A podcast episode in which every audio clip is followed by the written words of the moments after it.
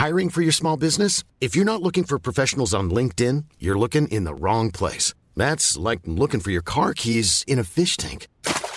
LinkedIn helps you hire professionals you can't find anywhere else, even those who aren't actively searching for a new job but might be open to the perfect role. In a given month, over 70% of LinkedIn users don't even visit other leading job sites. So start looking in the right place. With LinkedIn, you can hire professionals like a professional. Post your free job on linkedin.com slash people today.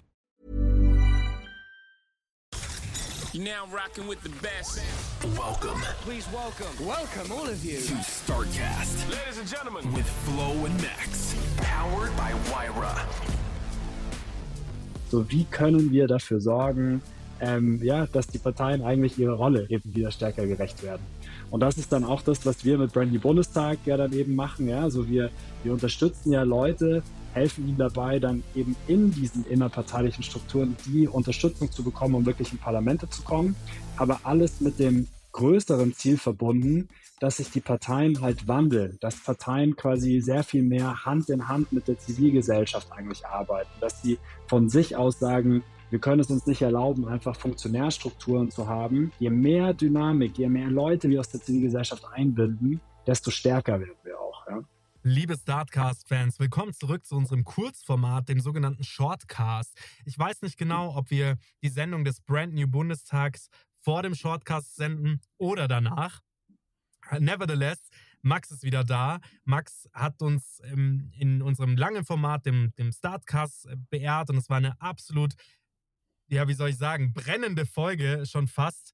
Und ähm, ich fand es super spannend, sich einfach mit dir auszutauschen. Ich finde es super spannend, deine Geschichte zu hören, deine Geschichten zu hören. Ich finde das Thema unglaublich spannend. Es ist wichtiger denn je, dass wir die offene Kommunikation fördern.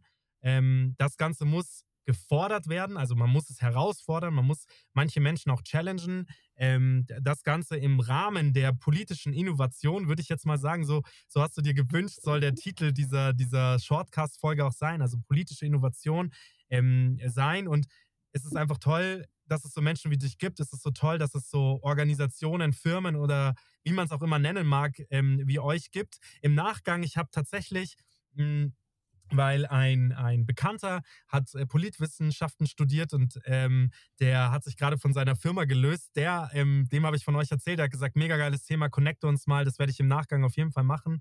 Ähm, Vielen Dank auch hier nochmal an dieser Stelle an Micha Fritz, der uns ja connected hat. Ohne den wären wir auch nie aufeinander äh, zugestoßen. Unfassbar witz, äh, witziges, vielleicht auch hier eine kurze Anekdote. Max, seine Frau heißt Hanna, meine Frau heißt Hanna, er heißt Max, ich heiße Max. Ich fand das einfach insgesamt, it's a match. Max, schön, dass du da bist. Lange Rede, kurzer Sinn von meiner Seite und viel Information von deiner Seite nun. Äh, schön, dass du wieder da bist. Ja, Max, äh, vielen Dank, dass ich wieder hier sein darf. Ich freue mich sehr und ähm, dass ich quasi auch ein, ein Thema mitbringen darf, wofür ich natürlich eine besondere Leidenschaft habe und ähm, was auch als solches, als Feld eigentlich kaum eine Bekanntheit hat ähm, oder eigentlich auch gerade noch total im Entstehen ist. Und das ist eben dieses Feld der politischen Innovation, Political Innovation.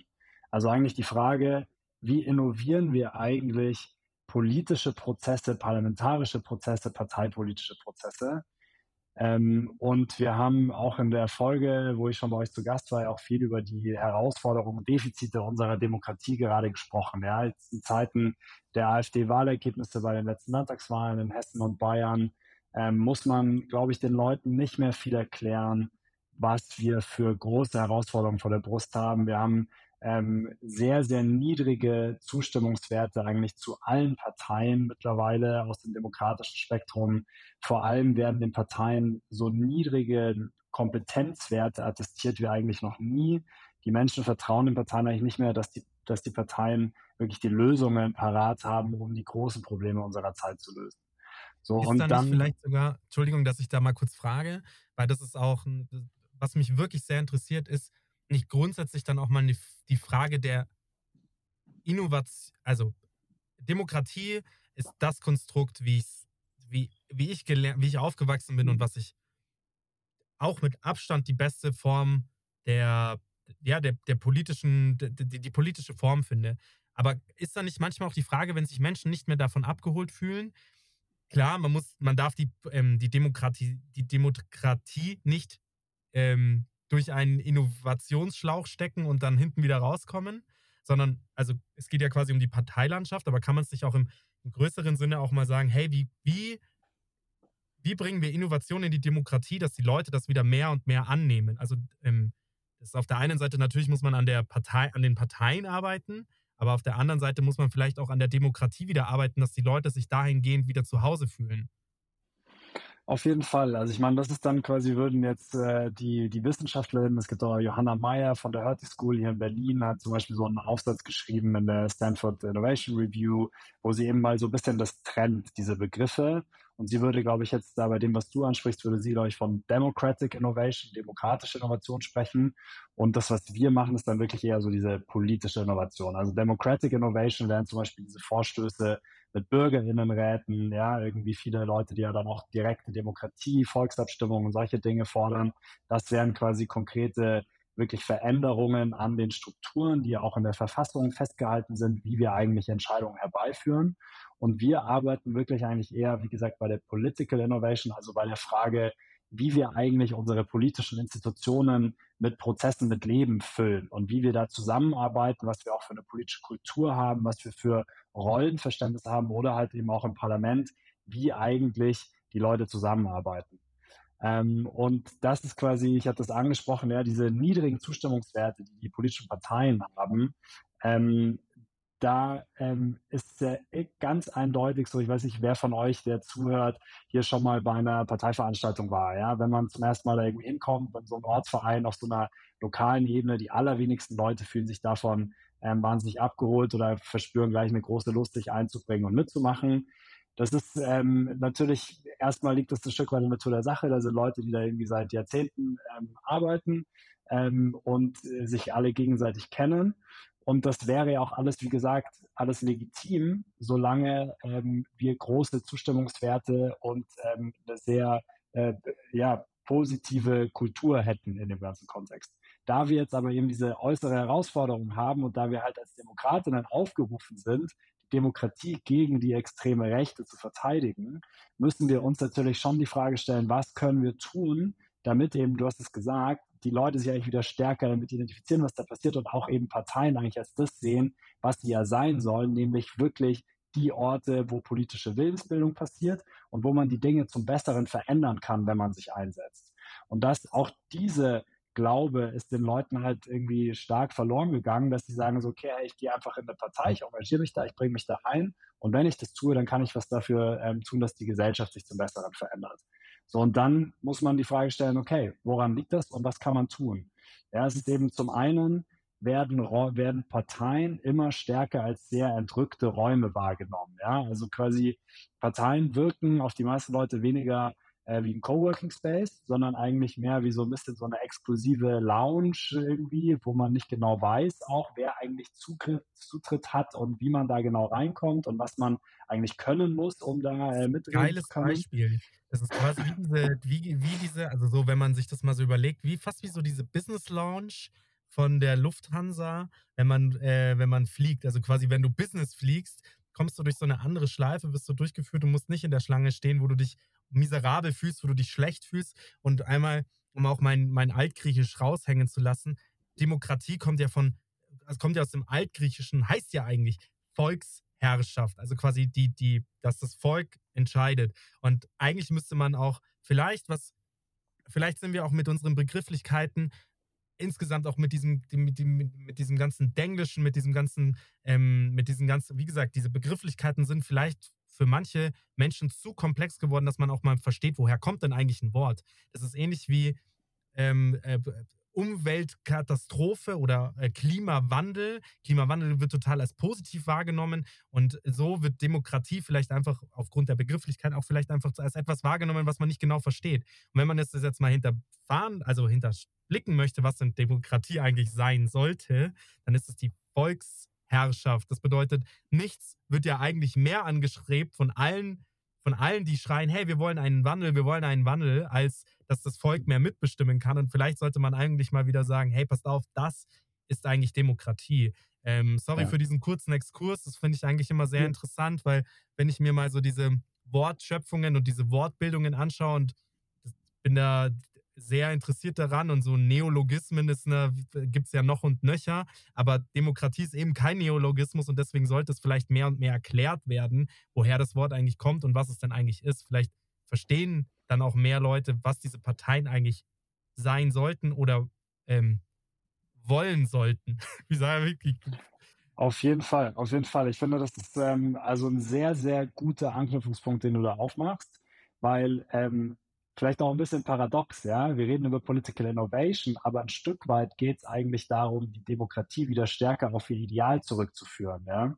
Also halt wirklich ähm, Parteien als offene, sehr zugängliche Räume zu verstehen, wo alle Leute hingehen können und wirklich mitgestalten können, wo Parteien auch irgendwie was Aufsuchendes haben, die sich darum bemühen, Strömungen, Meinungsbilder, Perspektiven aus der Bevölkerung aufzunehmen ähm, und eben nicht diese entrückten Räume sind. Und was nämlich nochmal dazu kommt, das sind nicht nur exklusive Lounges, quasi, da hat man bei der Lufthansa oder irgendeiner anderen Airline-Lounge hat man den Vorteil, man weiß, was man tun muss, um in diese Lounge reinzukommen. Man kann einfach ein Ticket kaufen. Bei äh, Parteien ist es halt ähm, so, selbst wenn du da teilweise länger dabei bist, du weißt immer noch nicht genau, was du eigentlich machen musst, um jetzt mal irgendwo hinzukommen, wo du wirklich mitgestalten kannst. Ja, also das ist eine Erfahrung, die ganz viele Leute machen, wenn sie frisch in Parteien reinkommen dann geht man zu irgendwelchen öffentlichen Podiumsdiskussionen oder man ist auch mal bei irgendwelchen so Treffen dabei.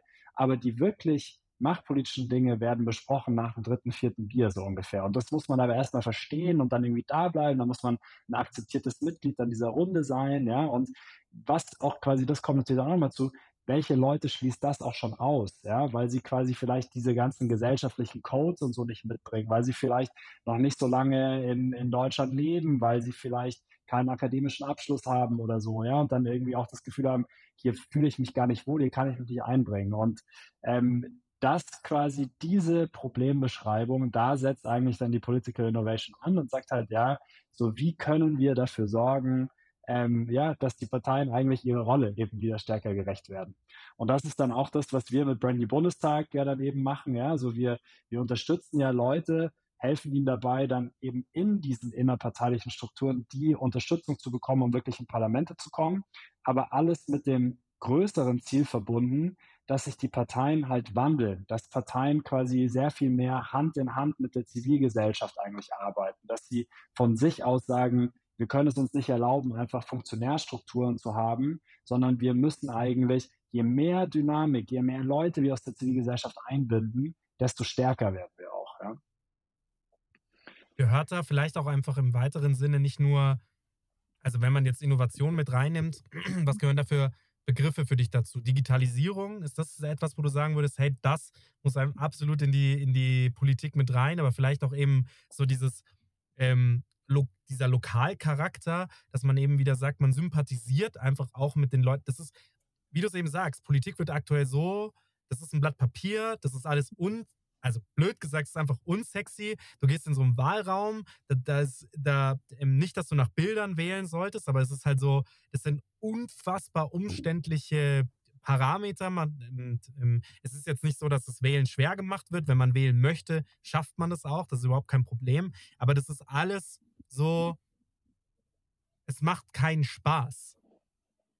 Und ja. wählen, wählen, für eine Sache einstehen und sich dafür begeistern, was eigentlich in der Politik passiert, sollte ja Spaß machen. Ich sollte meine, ich sollte meinen Kindern das näher bringen wollen, was denn eigentlich abgeht. Und so böse das jetzt klingt, ich schäme mich teilweise extrem dafür, was, wenn zum Beispiel mein Sohn mich fragt und fragt mich, wer ist denn eigentlich gerade Bundeskanzler? Und ich ihm dann sage Olaf Scholz. Und dann sagt er, dann fragt er mich, ah, cool, was hat denn Olaf Scholz getan?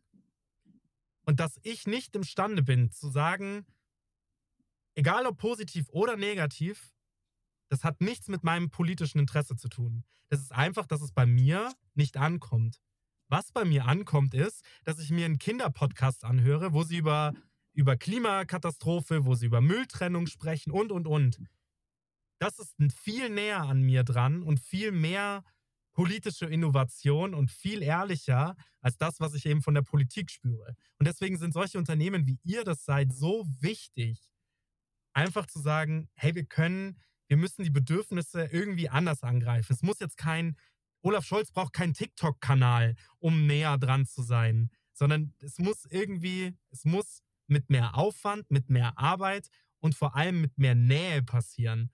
Und jetzt haben wir die SPD, die ja eigentlich für Nähe stehen sollte, für das arbeitende Volk, für die, die wirklich sagen, hey, wir haben uns jetzt irgendwie, es waren, es waren ähm, 16 Jahre eine andere Partei irgendwie an der Macht, jetzt, jetzt ist die SPD und jetzt haben wir auch noch die Grünen, das muss jetzt irgendwie vorangehen. Und jetzt ist das Traurige, was eigentlich passiert, dass man, dass ich nichts merke.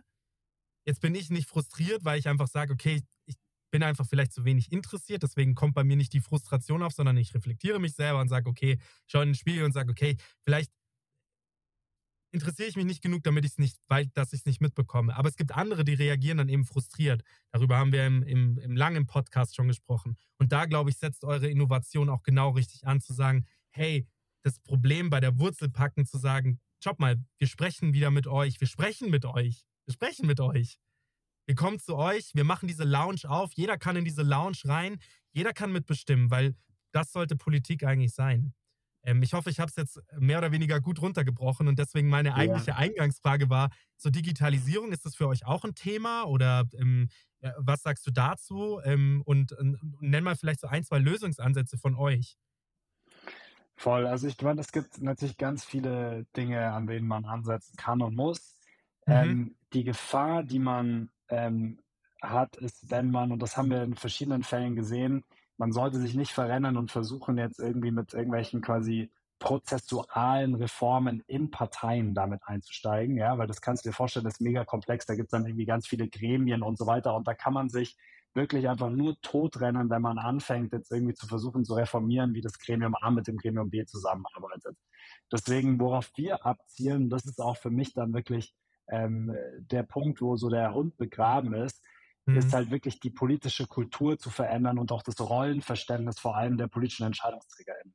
Weil wenn du dir vorstellst, wenn du jetzt Leute in politischer Verantwortung hast, und ich kenne auch einige, die das so leben, die halt sagen so, hey, meine Rolle zum Beispiel als Kreisvorsitzender oder Landesvorsitzender Partei ist es vor allem eigentlich die bestmöglichen Leute zu finden und dann die zu promoten und denen zu helfen, dass sie die bestmöglichen Kandidierenden werden, dann hast du natürlich von vornherein schon sofort eine ganz andere Parteikultur wohingegen der Status quo halt häufig ist, ja, sehr patriarchal beeinflusst und so gedacht, ja, dass du halt einzelne Leute hast, die eigentlich versuchen, so viel Macht wie möglich auf sich selber zu konzentrieren und mhm. über Jahre, Jahrzehnte ihre eigenen Netzwerke bauen und dann irgendwann, wenn sie diese starken Netzwerke haben, selber in irgendwelche Mandate wollen.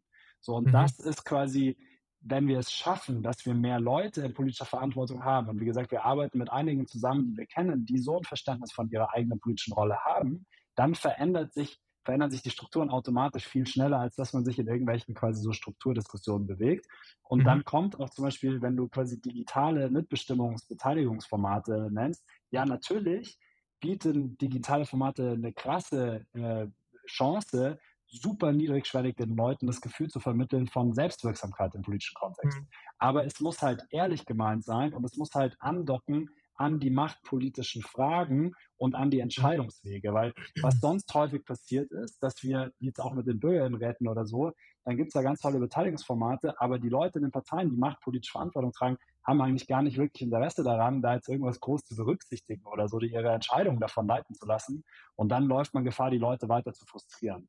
So, und lass mich das auch kurz sagen, was quasi so, was wir mit Brand New Bundestag jetzt machen wollen, ist für die nächste Bundestagswahl 2025. Wir fangen an, ähm, Plattformen für People-Powered Politics, ja, PPP, People-Powered Politics zu bauen, mhm.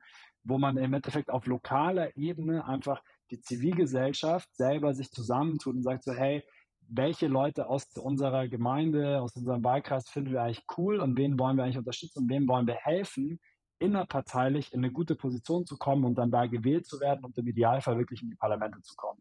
Und dadurch hat dann die Person, die kandidiert, nicht nur diese Identität von, ich gehöre der Partei A, B oder C an, sondern ich bin halt Teil der Zivilgesellschaft, die mich nominiert hat und die mich trägt. Und da sind wir dann eigentlich wieder bei diesem demokratischen Ideal, dass Parteien ja eigentlich ganz eng verwoben sein sollen, Teil der Zivilgesellschaft sein sollen und eben Coworking Space sein sollen und eben keine exklusiven äh, Lounges. Ja, finde ich einen unfassbar schönen Ansatz. Gegen welche Hürden habt ihr so zu kämpfen? Interessiert mich schon auch. Also vor allem natürlich, also eine Skepsis, aber vor allem auch eigentlich ähm, Angst von vielen Leuten im System vor Veränderung. So, das ist das, was uns immer wieder begegnet. Und das ist dann schon, es ist schon auch ein generationeller Konflikt, weil natürlich quasi die viel zitierte Boomer-Generation oder so, ja, die halt natürlich eine große, einfach auch zahlenmäßige Mehrheit irgendwie in unserem Land hat und halt einfach super viele WählerInnen-Stimmen auf sich vereinigt. Da sind mhm. ja viele Leute dabei, die haben ihr Leben lang ähm, dieses Land irgendwie mitgeprägt, haben auch viel Wohlstand äh, geschaffen und auch selber erlebt, haben eine, eine tolle Entwicklung gesehen und sind einfach auch sehr stolz auf das System, was ja auch fair enough wäre, finde ich auch völlig nachvollziehbar. So, und das aber dann, wenn man anfängt, irgendwie zu sagen, hey, wir müssen uns bewegen, wir müssen was, was schon gut ist, noch weiter verbessern und wieder mit frischem Leben füllen, damit wir auch überhaupt konkurrenzfähig sind gegen die extreme Rechte, die wahnsinnig motiviert ist und mit einem krassen Drive versuchen wird, alles daran setzen wird, irgendwie an die Macht zu kommen, ja, dann müssen wir auch weitermachen, dann müssen wir das System weiter verbessern und dürfen nicht stehen bleiben. Und da sind halt viele so, gerade von den Älteren, ähm, die so ein bisschen eher so dieses ja, skeptische Weltbild irgendwie haben, ja, die sind dann halt so sagen, ja, nee, muss das jetzt wirklich sein und haben halt große Sorge, dass die Demokratie sonst gefährdet ist, wenn man halt solche Anpassungen vornimmt. Aber der Punkt ist, die Demokratie ist gefährdet, wenn wir halt es nicht schaffen, diese Dynamik in die demokratischen Parteien zu bringen, weil dieser so ein träger quasi Haufen, ja, wird es nicht schaffen, gegen die wahnsinnig motivierte extreme Rechte zu bestehen. Und da sehen wir als unsere Rolle an aus der Zivilgesellschaft heraus. Und das ist eben auch dieser Political Innovation Gedanke. Innovation muss immer von außen kommen, ja, kommt nicht aus dem System selber. Und wer kann Politik innovieren, wenn nicht die Zivilgesellschaft? Und da verstehen wir uns wirklich als so eine Art, ja, quasi wir, wir rütteln die Parteien wach und äh, bringen sie im Idealfall dazu, selber zu reflektieren, wie sie ihre Personalentwicklung betreiben und wie sie, ähm, was, was für eine politische Kultur sie eigentlich prägen. Was müssen unsere aktuellen Parteien, die demokratischen Parteien denn tun, um weniger träge zu werden? Was glaubst du, was wäre ein, ein, ein sehr positiver Ansatz? Weil ich glaube, ein großes Problem ist, und das ist einfach politisches Misstrauen, kommt von viel Reden und wenig Machen. Ich glaube, das ist einfach, wovon viele Leute frustriert sind. So, ich möchte niemandem was unterstellen, weil politisch aktiv zu sein, geopolitisch aktiv zu sein, heißt nicht, dass man, wenn man eine Meinung vertritt, dass das auch sofort umsetzbar ist. Das sieht man mit der äh, Ukraine, das sieht man in, in, Israel jetzt, das sieht man im, mit, mit Gaza, das sieht man mit all den Dingen, die jetzt passiert sind, dass das einfach das Wissen von uns allen übersteigt und dass wir da vorschnell urteilen. Ja, das tun wir grundsätzlich. Dass da dann eine Politik, also dass das nicht etwas sein kann, woran eine Politik allein gemessen werden kann, ist klar. Aber was muss deiner Meinung nach passieren, damit eben diese, dieser träge Haufen, von dem du eben auch gerade gesprochen hast, was ich ein toll, wieder ein tolles Bild finde, dass das wieder beschleunigt wird, dass da wieder ein bisschen mehr Agilität reinkommt.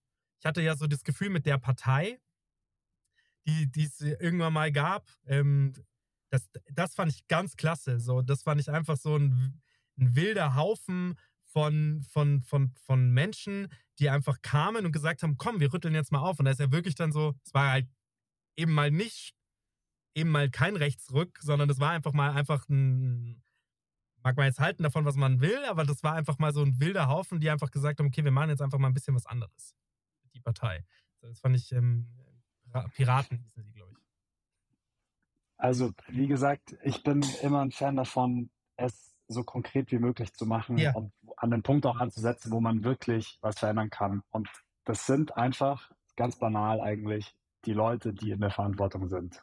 Hm. Sprich, es geht ganz viel darum, wie Parteien ihr Personal auswählen. Und mhm. wenn mhm. wir quasi mehr, und das ist so ein bisschen so Henne-Ei-Geschichte oder was, was sich da gegenseitig verstärkt, wenn wir mehr Leute in Verantwortung in Parteistrukturen haben, die eben es als ihre Aufgabe ansehen, so eine Form von Personalentwicklung zu machen, wie ich es vorher beschrieben habe. Also zu sagen so, hey, wer ist eigentlich hier nicht die Person, die am längsten schon da ist oder die irgendwie hier die stärksten Netzwerke hat oder die halt jetzt einfach mal dran ist, so auf die Art. Weil so werden viele Kandidaturen innerhalb von Parteistrukturen bestimmt. Ja, man sagt so, ah ja, hier, der Beta, der ist jetzt schon seit, der wartet schon seit 25 Jahren, der kommt ja. jetzt auch mal ins Parlament. So. Je mehr Leute wir haben, die sagen, wir müssen die bestmöglichen Leute finden. Wir müssen gucken, wer kann hier erfolgreich sein in dem Wahlkreis und wer hat aber auch die besten Lösungen anzubieten, mhm. desto schneller entwickelt sich was. Und deswegen, und das natürlich können wir als WählerInnen aber auch darauf einwirken und wir können das auch explizit einfordern. Und man kann irgendwie zu uns kommen oder man kann in eine Partei gehen und genau das einfordern. Ja, so eine Art von politischer Kultur. Und man kann quasi denen, die da seit dann 10, 20, 30 Jahren in ihren Vorsitzendenposten sitzen, kann denen zu verstehen geben, Leute, wir können es uns nicht weiter erlauben, auf die Art und Weise unser Personal auszuwählen. Ja. Weil das ist quasi so, und das ist noch nicht mal, man muss noch nicht mal ähm, die Leute, die jetzt in politischer Verantwortung sind und Leute, die so Lebensläufe haben wie Olaf Scholz, die ihr ganzes Leben in der Politik verbracht haben, man muss denen noch nicht mal so wahnsinnig einen vor den Latz knallen oder sagen, so, das sind irgendwie alles Idioten. Auf keinen Fall, ja, sondern ja. das ist ein politischer Stil, der hatte eine ganze Zeit lang auch seine Berechtigung, das ist irgendwie sehr verwaltend, das ist so der quasi schonende Interessensausgleich. Aber wir sind in einer anderen Zeit. Ja, du hast die verschiedenen Krisen angesprochen. Du hast die verschiedenen Krisen angesprochen, die für uns immer spürbarer werden. Ja? Mhm. Und in so einer Zeit, wir reden die ganze Zeit über Transformation, müssen wir es halt auch mal ernst meinen, was das eigentlich bedeutet. Und Transformation bedeutet halt auch grundlegende Paradigmen zu verändern und auch wirklich ganz grundsätzlich zu hinterfragen, mit welcher Zielsetzung wir eigentlich Politik machen. Ja? Also wenn wir über Transformation der Wirtschaft sprechen oder wenn wir über einen effektiven Kampf gegen die Klimakrise sprechen. Das sind einfach neue Zielstellungen, neue Herausforderungen, die wir, die wir in der Form nicht hatten.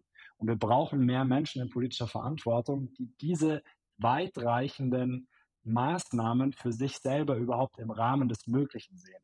Weil mhm. das ist wieder quasi die Frage so, wenn wir uns unsere Regierung vor Augen halten, die selbsternannte Fortschrittskoalition, inwieweit halten die politisch Verantwortlichen das eigentlich für sich selber für möglich, solche weitreichenden Entscheidungen zu treffen. Und da muss man ansetzen. Wir brauchen mehr Leute, die davon ausgehen, dass wir in der Demokratie alles umsetzen können, wozu wir uns auf den Weg machen. Und das ist momentan nicht der Fall, sondern es gibt sehr viel Selbstlimitierung und das liegt in der politischen Kultur und in der Art und Weise, wie wir unser Personal rekrutieren, begründet. Toll. Das ist eigentlich, um es äh, vereinfacht einfach mal zu sagen, für all die Leute, die vielleicht auch, auch so gerne Bilder in Bildern sprechen wie ich oder auch gerne ähm, Bilder besser verstehen. Das ist eigentlich, kann man sich so vorstellen, wie in der Schule damals. Man hatte die Schulsprecher, man hatte die Klassensprecher.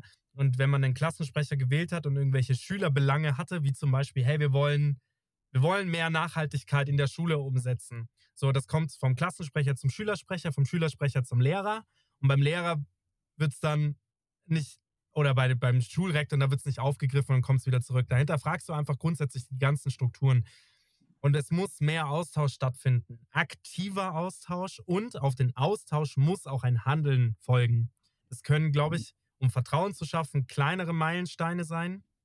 Sich erstmal kleinere Ziele setzen, ist vielleicht manchmal gar nicht so schlecht, um dann die, die größeren Ziele gemeinsam anzugehen. Aber ich glaube, Vertrauen schafft man nur oder wird ab jetzt nur noch geschaffen, wenn Taten folgen. Ja, auf jeden halt Fall, das ist ein, das ist ein schönes Bild, das du aufmachst, weil das ist tatsächlich, also auch im Parlament, im Bundestag ist es so, quasi die Lehrer, das sind dann so die Leute, die sind so die Fraktionsvorsitzenden, die ja. MinisterInnen, ja, so. Ähm, und wenn man aber dann so guckt, was eigentlich so die Schülersprecher, die KlassensprecherInnen und so machen, mhm. da gibt es auch super viel eigentlich Übereinstimmung, ja, die, von Linkspartei bis hin zur CSU, ganz viele, die sich eigentlich einig sind, sagen, hey, wir müssten jetzt mal hier im Bereich Digitalisierung, müssten wir mal vorankommen, Bildung müssten wir anders aufstellen, wir müssten auch irgendwie die Wirtschaft transformieren, all diese Dinge. Ähm, und obwohl es diese Einigkeit gibt, kommt man halt nicht so richtig voran, weil halt alle haben dann in ihren mhm. jeweiligen quasi Klassen oder jeweiligen Schulen diese Lehrerfiguren oben sitzen, die dann die häufig auch leider ein sehr zynisches Politikverständnis haben und eben sagen so, nee, also das, was ihr da jetzt wollt, das ist alles utopisch und viel zu idealistisch und das geht sowieso nicht und wir müssen hier transaktional eher mit der anderen Gruppe müssen wir aushandeln, was wir durchgesetzt bekommen, dann geben wir denen das andere und dieser zynische Politikstil, der eben auch nicht mehr viel für möglich hält, der ist ein großes Problem. Ja, und da setzen wir eben auch mit unserer Arbeit im Parlament an. Wir haben ja auch so eine überparteiliche Plattform, mit Abgeordneten, wo wir auch teilweise dann mit, äh, MitarbeiterInnen von Abgeordneten zusammenbringen, wirklich von Linkspartei bis Union. Und da gibt es echt eigentlich dann so einen Aufbruchspirit, wenn du mal diese zukunftsorientierten Leute zusammenbringst. Das ist eigentlich mhm. keine Frage von Partei, keine Frage von Parteizugehörigkeit, sondern wirklich mehr ähm, eine Frage von, von Mindset und ähm, was man sich selber zutraut. Ja. Mhm. Letzte Frage. Ähm, weil wir sind schon acht Minuten drüber über unserem 20-Minuten-Format, ähm, weil es einfach echt spannend ist. Und auch hier nochmal die Einladung, ich werde mich nachher nochmal ähm, dran machen, dass wir vielleicht nochmal so ein, zwei Follow-up-Meetings damit haben, weil wir als Rocker würden euch gerne unterstützen. Wir sind ja eine, eine Produktionsfirma, wir machen Foto-Video-Content und da haben wir ja schon drüber gesprochen. Wir würden das gerne mit euch machen. Also wir würden euch da gerne unterstützen, weil ich das ganz, ganz toll finde, was du ihr macht und dass, dass ihr diesen steinigen Weg eingegangen seid, zu sagen, hey, wir müssen einfach was machen, dass wir keine Perfektion anstreben, dass das nicht möglich ist, weil Perfektion nicht im Rahmen des Menschlichen ist, ist absolut vollkommen in Ordnung. Muss man auch nicht anstreben, weil die Fehler machen uns zu dem, wer wir sind. Nur es sollten einfach nicht miserabel getaktete und vor allem aufgrund von Zynismus geplante Fehler sein. Polit, also dieses politische Umfeld, was man ja auch von, wie hieß diese Serie mit Kevin Spacey, ähm, äh, ähm, weiß ich gerade nicht, ja, die. Ich Aber weiß, weiß, was du meinst. Ja. was, was die meisten Leute hassen, und das ist ja das. Ähm, also House so of Cards. House of Cards, genau. Was meine Leute in, in meiner Umfeld immer sagen, die sagen auch immer das Wort, wenn es zu politisch wird, macht es keinen Spaß mehr. Das ist, das ist schon ein so negativ belasteter Be Begriff, weil es auch in Corporates immer sehr politisch werden kann. Wenn jetzt zum Beispiel die eine Frau nicht sprechen darf, weil der Mann in einer höheren Position ist oder andersrum oder wie auch immer, dann macht es keinen Spaß mehr. Ich glaube, grundsätzlich sollte man ähm, da einfach, wie gesagt, klarere Strukturen schaffen, Raum für Austausch und dann zum Schluss eben ähm, auch Raum für ähm, Taten schaffen, dass das auch wieder möglich wird, dass halt aber einem auch die Zeit gelassen wird, wenn man auf was reagiert und sagt, okay, wir machen es jetzt besser, wir räumen die Digitalisierung ein beispielsweise, dass das nicht morgen passiert, sondern dass aber halt der Plan, der gemacht wird, auch eingehalten wird. Meine letzte Frage an dich. Gibt es so ein politisches Konstrukt, wo du sagen würdest, in einem anderen Land oder in einem in, ja, oder in einer anderen Stadt, wo du sagst, hey, da funktioniert es irgendwie. Das, das, das findest du echt, das hast du dir angeschaut oder das hast du gesehen und das ist irgendwie erstrebenswert.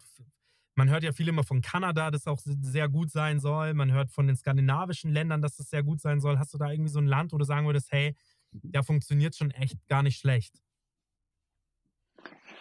Ja, vielleicht das ist ein Beispiel, was vielleicht über, überraschen mag, aber es liegt dort halt einfach sehr viel sehr Gutes und sehr viel sehr Schlechtes sehr eng beieinander und das sind Mhm. die USA, ja. Weil natürlich viel von diesem ganzen Organizing und diesen People-Powered Politics Ansätzen aus diesen Community Organizing Ansätzen in den USA eigentlich kommen. Und natürlich erleben wir da gerade eine krass polarisierte Kultur und es gibt irgendwie diese große Gefahr, dass Trump und so weiter zurückkommt. Aber wir haben zum Beispiel, also warum Joe Biden Präsident geworden ist, hat ganz viel mit diesem krass, sehr aufopferungsvollen, super intensiven Einsatz von vielen, vielen OrganizerInnen in den USA zu tun, die Mhm. halt da wirklich dann auch die Stimmen von ja, unterrepräsentierten Gruppen einfach bewusst eingesammelt haben, bewusst quasi die wichtigen ähm, auch äh, African American und Hispanic Voters aktiviert haben für diesen Progressive Cause. Ja. Und das ist im Übrigen was zum Beispiel, was wir auch bei den äh, polnischen Parlamentswahlen jetzt gerade gesehen haben, dass man eben mit dieser Form des Digital Organizings, wo man den Leuten halt einfach wirklich auch einfach über digitale Methoden, einfach über Newsletter, über irgendwie ein Crowdfunding, über ganz niedrigschwellige Möglichkeiten der Beteiligung, wenn man die richtige Dynamik ausstrahlt und sagt so, hey, wir zusammen, ja, wirklich eher so eine Art Movement Approach eigentlich, dass man eigentlich für politische Wahlen wie so kleine Movements jemals baut. Ja, die Amerikaner nennen das auch Movement Politics, also wirklich die Fortsetzung, quasi parlamentarische Arbeit ist die Fortsetzung zivilgesellschaftlicher Arbeit. Ja. Ähm, wenn einem das gelingt, dann reißt es die Leute aus der Partie raus. Und in Polen zum Beispiel hat es halt eben funktioniert, ähm, dass man junge WählerInnen, dass man ähm, äh, Frauen einfach wahnsinnig aktiviert hat und dadurch hat man es geschafft, dieses, diese rechtspopulistische Regierung zu schlagen. Und das kann quasi, und auch eben, wie gesagt, der Wahlsieg von Joe Biden gegen Donald Trump ist ein Beispiel davon, wie Organizing sehr, sehr effektiv sein kann. Und ähm, deswegen zeigen diese Beispiele halt eigentlich genau in die richtige Richtung, weil es dann auch die Leute im Idealfall wieder enger zusammenbringt mit den Parteien. Die Herausforderung dann ist natürlich, wenn man so weit gekommen ist, dass man dann auch delivert. Ja? Und das ist Mhm. halt dann eher das andere Problem, dass dann, wenn die Leute in Amt und Würden sind, halt häufig nicht delivered wird. Joe Biden hat es mit seinem äh, Inflation Reduction Act, mit diesem großen Infrastrukturinvestitionspaket zumindest in Teilen gemacht. Dieses Sozialpaket hat er bekanntlich nicht durchbekommen, weil äh, der Senat äh, Joe Manchin und sonst blockiert hat, ja, weil er nicht die Senatsmehrheit hatte.